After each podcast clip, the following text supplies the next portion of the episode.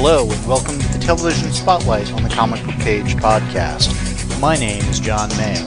In this episode, we'll be having a spoiler-filled discussion about a television show that we think you'll enjoy.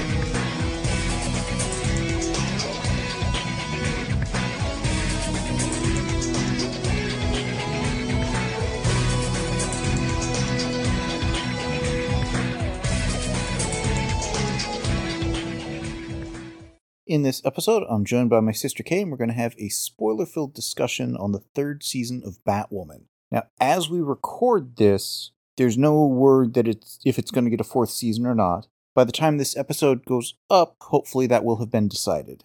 And it was a 13-episode season, So short season compared to what they've done for other seasons in the past, but frankly on par with what they've been doing for Stargirl, Legends of Tomorrow, some of those shows. So I think they've got kind of their, I don't want to say their premier shows in their second tier, but kind of. Well, but CW has also been kind of pressed in terms of they've been trying to put out a lot of content with a limited number of time slots. I agree, and you say that. I totally hear it. That makes sense. But didn't you just send me a link the other day where they were reaching out for Canadian programming to put on CW? They're trying to diversify their content. And they're branching out from the original agreement, which was that 50% of the content would be from CBS, 50% would be from Warner Brothers. Well, in both CBS having Paramount Plus or whatever it is, and Warner having the HBO Plus or whatever. Plus HBO Max. HBO Max, whatever it is. It makes sense they're going to stream on those things. So I think CW is in a very interesting position in terms of where it is and where it's going versus where it's been, where the programming has come from. Well, financially, the CW was in a stronger position when the Arrowverse shows aired on the CW, season ended, and then they went to Netflix. Yeah. The fact they don't have the outside streaming revenue coming, because if it's streaming on, HBO Max and stuff, that's an in-house agreement. It's not bringing outside money into the company. Right. Or companies, as it may be. And I think between all of those factors and Arrow having kind of closed down a chapter of the Arrowverse, and we've still got Flash, Supergirl's ended, Black Lightning's ended, there's a little bit of a changing of the guard to be had here. Mm-hmm. And this show is not at all tied into, like what, as far as I know at least, and we haven't watched this season of Superman and Lois, but isn't tied into there. And I know at one point, before they had changed Batwoman, I think there was talk about doing like a World's Finest thing, either crossing over Supergirl with Batwoman or Superman with Batwoman. And I think that could be interesting, but this show is reasonably freestanding. We have had some crossovers with Diggle showing up from Arrow in here, And that's kind of cool. But other than that, it's its own thing. Well, and a lot of that really feels like it's keeping Diggle in play. Yes. For when Diggle does something, presumably in Metropolis. Well, there was the talk of him going to Metropolis at the end of Arrow. There was rumor he might show up in the Green Lantern show for HBO Max, although I don't know where that stands, or if that was even really the plan. I've heard talk of a Justice U show that he may kind of lead with younger heroes that he's mentoring and such. And where they're going with the Arrowverse and the shows in general is interesting because I'm also hearing about a Gotham Knights show done by a lot of the people behind the Berlanti shows, yet not a spinoff of Batwoman here. Mm-hmm. And the premise of that one is a Robin and the kids of some of the villains are kind of protecting Gotham in Batman's absence. Whereas here we've got Ryan Wilder, previously Kate Kane, as Batwoman protecting Gotham in Batman's absence. And again, I've talked about this before, you go over to Titans, and there was a season where the Titans are doing, protecting Gotham in Batman's absence. So it's like, there are other plans, guys. Well, but also going with your Gotham Knights comment, I think what they learned really early in this Batwoman show is the most interesting character is Alice. And frankly, the character who they've tried to take on the most interesting journey has been Alice. Well, she got another full arc this season, unsurprising, and she is the constant in this show. Yeah. because we start with her. We've got her through the end of third season. It's unclear if she'll be back next season or not. It depends if they get another season, and if so, where they go with that. Well, on the one hand, I can foresee a time jump. Absolutely. On the other hand, I can see her only being away a month or two. She could just basically have gotten there and said, yep, wasn't for me, and come back. Yeah. She could come back seemingly cured. There's a number of ways they could go. Well, but she could also go there and be trying to kind of rock the system, if you will, trying to go with the program, and actually have Mary show up with the, I didn't know how much I did need you. Mm-hmm. Going to the flip side of some of what they did this season. Yes. There's a lot more they can do with the character, not a lot more they have to do with the character. This season they did a good job with the neither of us is the sister we wanted. Well, it's funny because the show started out as kind of the Kane family drama. Yes, with definitely. The sisters and stuff. In this season, we got very much the family drama, both with Ryan Wilder's long-lost family and, like you said, the two remaining Kane sisters and that kind of thing. And the family dynamic was hard at play. So there's a lot of aspects where the show is very much the same as it started out to be. Mm-hmm. We've got Jada Jet in place of... Oh, Jacob Kane. Jacob Kane. So a father versus mother, different family, but the same archetypal kind of out of costume. There's the love interest. There's the family dynamic. There's all of those things. In some ways, I'd say Jada's more interesting. I think they're doing... Well, I would agree with that, but it's funny... how there's definite parallels between what they had been doing first season and what they're doing here. Definitely. And how radically different Gotham is here at the end of this season, or really throughout this season, versus when we first see it in Batwoman. Mm-hmm. People are taking armored cars to a charity event or a high society event because Gotham is so dangerous. Mm-hmm. Gotham doesn't seem to be as dangerous now. That having been said, the entire season was around all of these Batman villain paraphernalia that Batman had kept safe has gotten loose. So they've got to go chase down Mad Hatter's hat, Poison Ivy's ivy that goes and infects somebody. So we wind up with a second Poison Ivy plus the original coming back. Killer Croc's tooth infecting somebody else and causing another Killer Croc. Which other ones did we get? We got essentially a wannabe second Joker. Mm-hmm, with the Joy Buzzer. With the Joy Buzzer and such. We get Renee Montoya back. So there are a lot of things that, whether they're literally calling back to the Gotham show, feel reminiscent of that. Because it might have even been the same actress who played that's interesting. Renee Montoya in both. Zaz, I thought had showed up in Gotham, but maybe I was just thinking a previous season here. I don't like the character in the comic, but this actor, I think, really pulled him off. He made him interesting. I was going to say, the episode he did here, there were times when he was just cracking me up. It was a very Ryan Reynolds sort of approach to the character in a way that worked and didn't feel derivative. So I thought that was good. She was the same Renee Montoya as on Gotham. Who played Poison Ivy on Gotham? Because it was Bridget Regan here who I thought did a good job. We only got a season and 5 episodes in on Gotham. It started to get a little gross, and we just never got back to it. We might have, probably will at some point, but it's not at the top of the to-watch list. But calling back familiar names and characters, Barbara Kean or whatever, Commissioner Gordon's ex-wife, who was a major player in the Gotham show, it's stuff that not just comic fans would recognize these characters, TV fans would recognize some of these characters, which I think is kind of cool. I felt they really dropped Barbara Kean pretty fast. She was there for the episode and gone, and not even did she survive sort of resolution. Yeah, and I really felt we deserved that. Yeah, but you've got to figure there's a lot of here today, gone tomorrow aspects in this Gotham. I mean, how many CEOs have they gone through for Wayne Enterprises? Very true.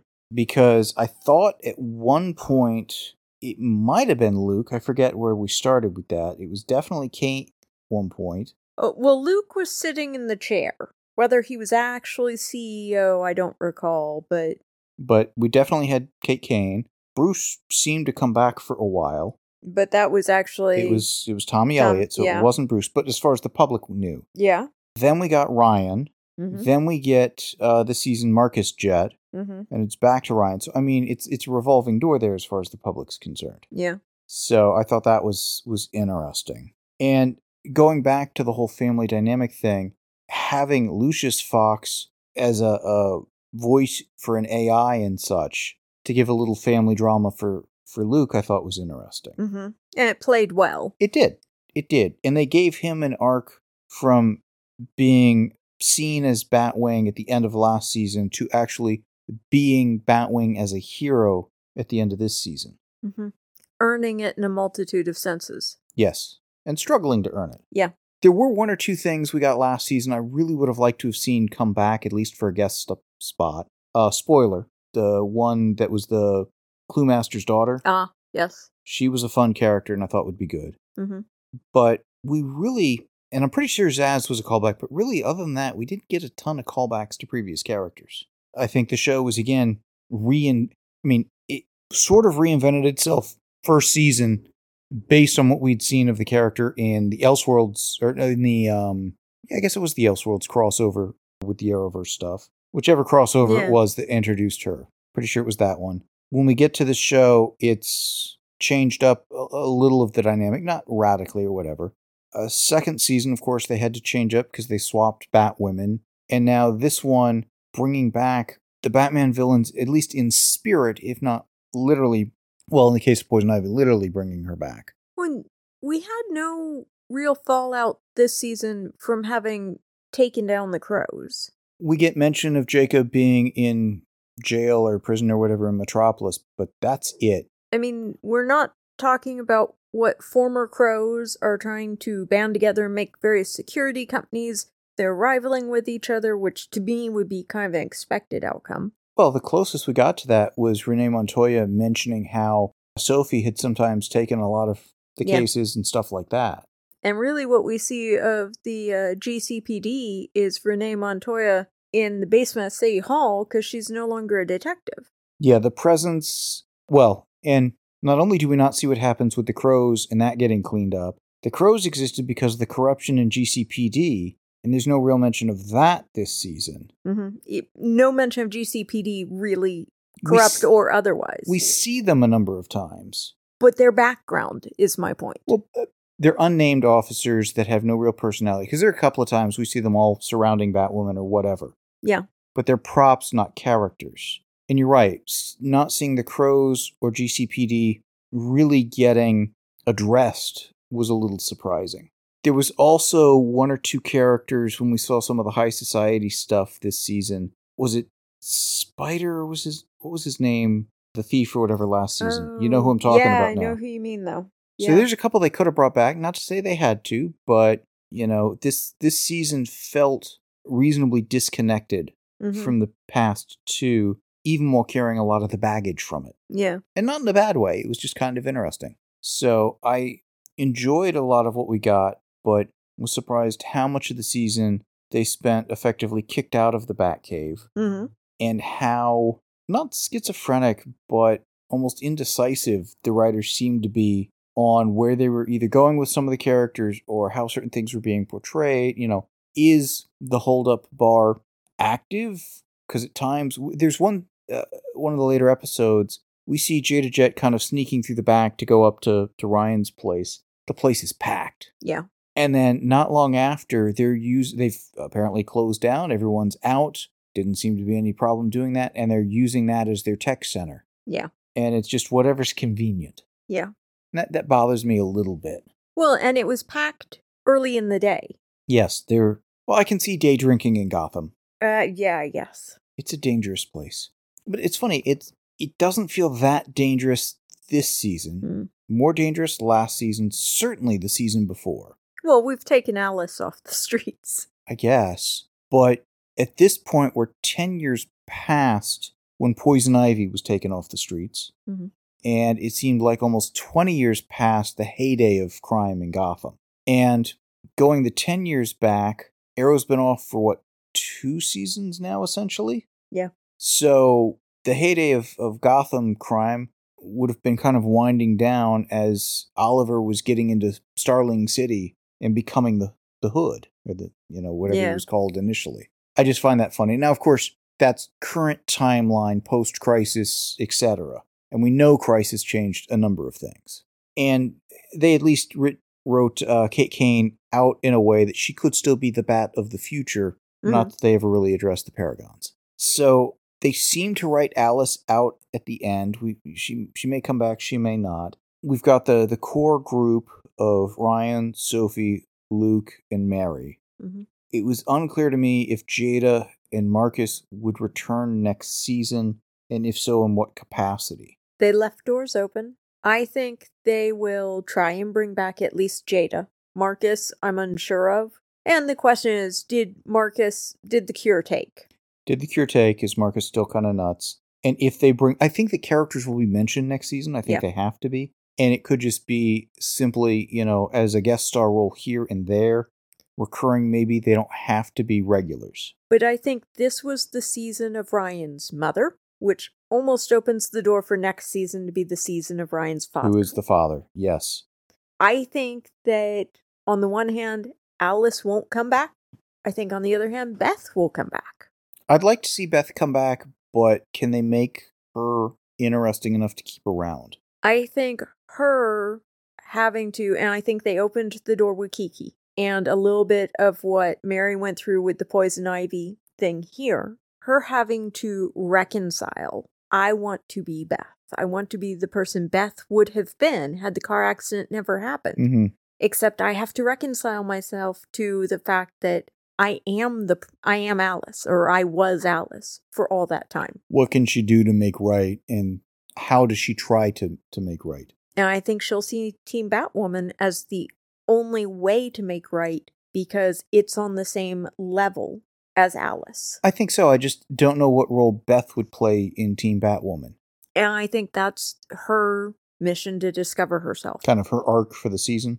It's the same way Mary had to discover herself as an actual doctor, not just the Instagram socialite.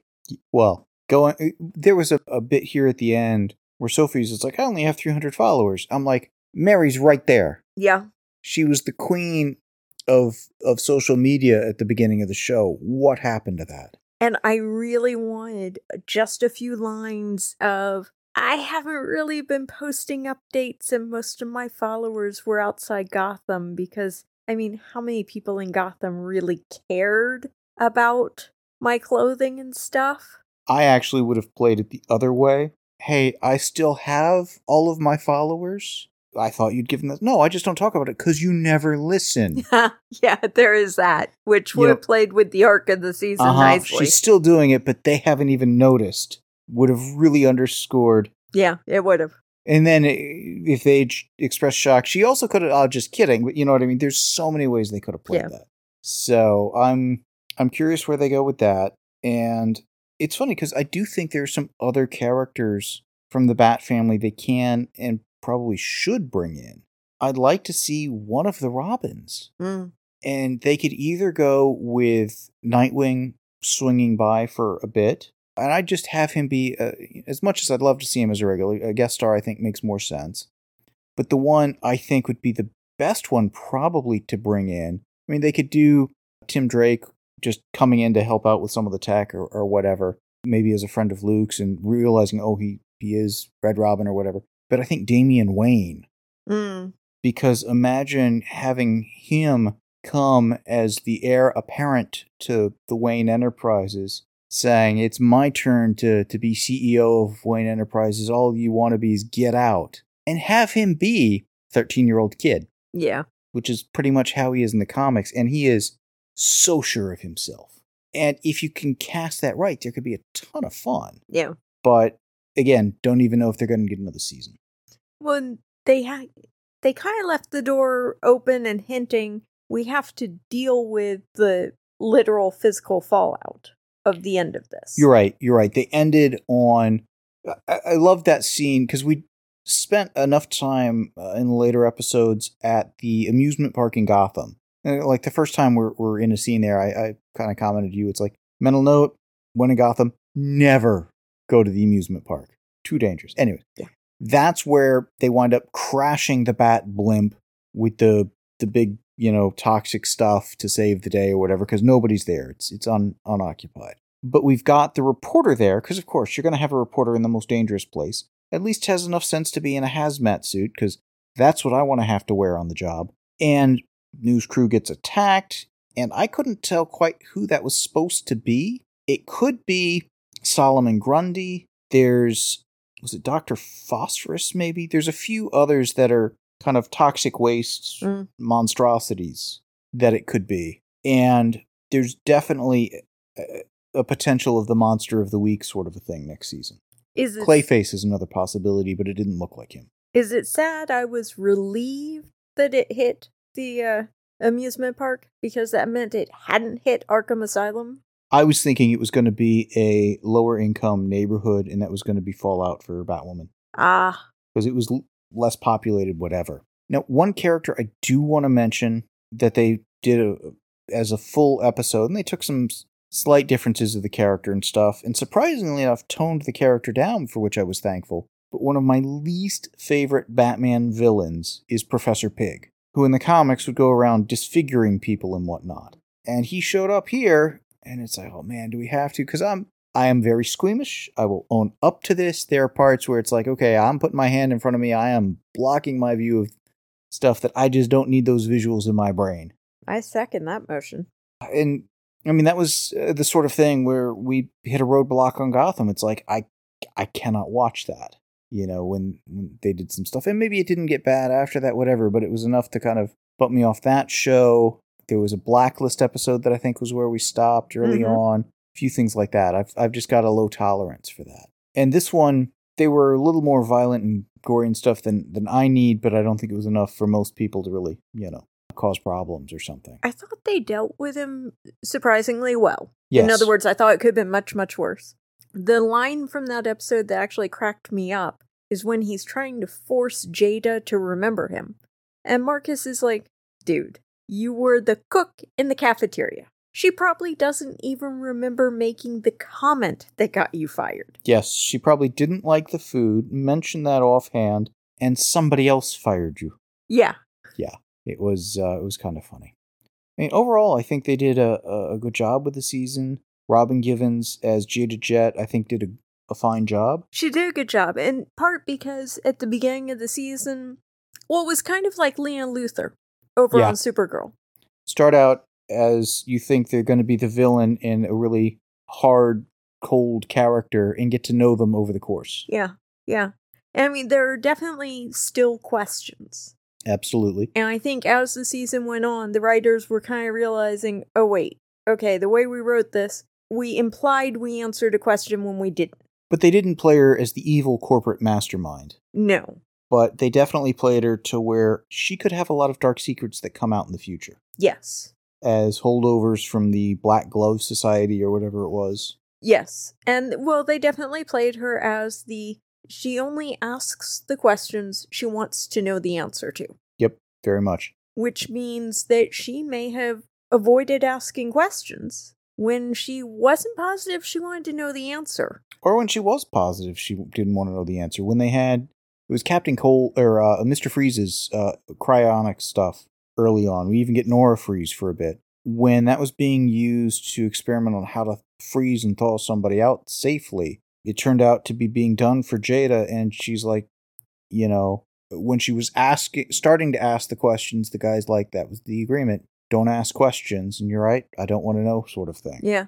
So that one I thought was kind of interesting. Now, the actor who played Marcus, I think, did a terrific job, because that was a character that, in the wrong hands, could have been so over the top as to be just, come on.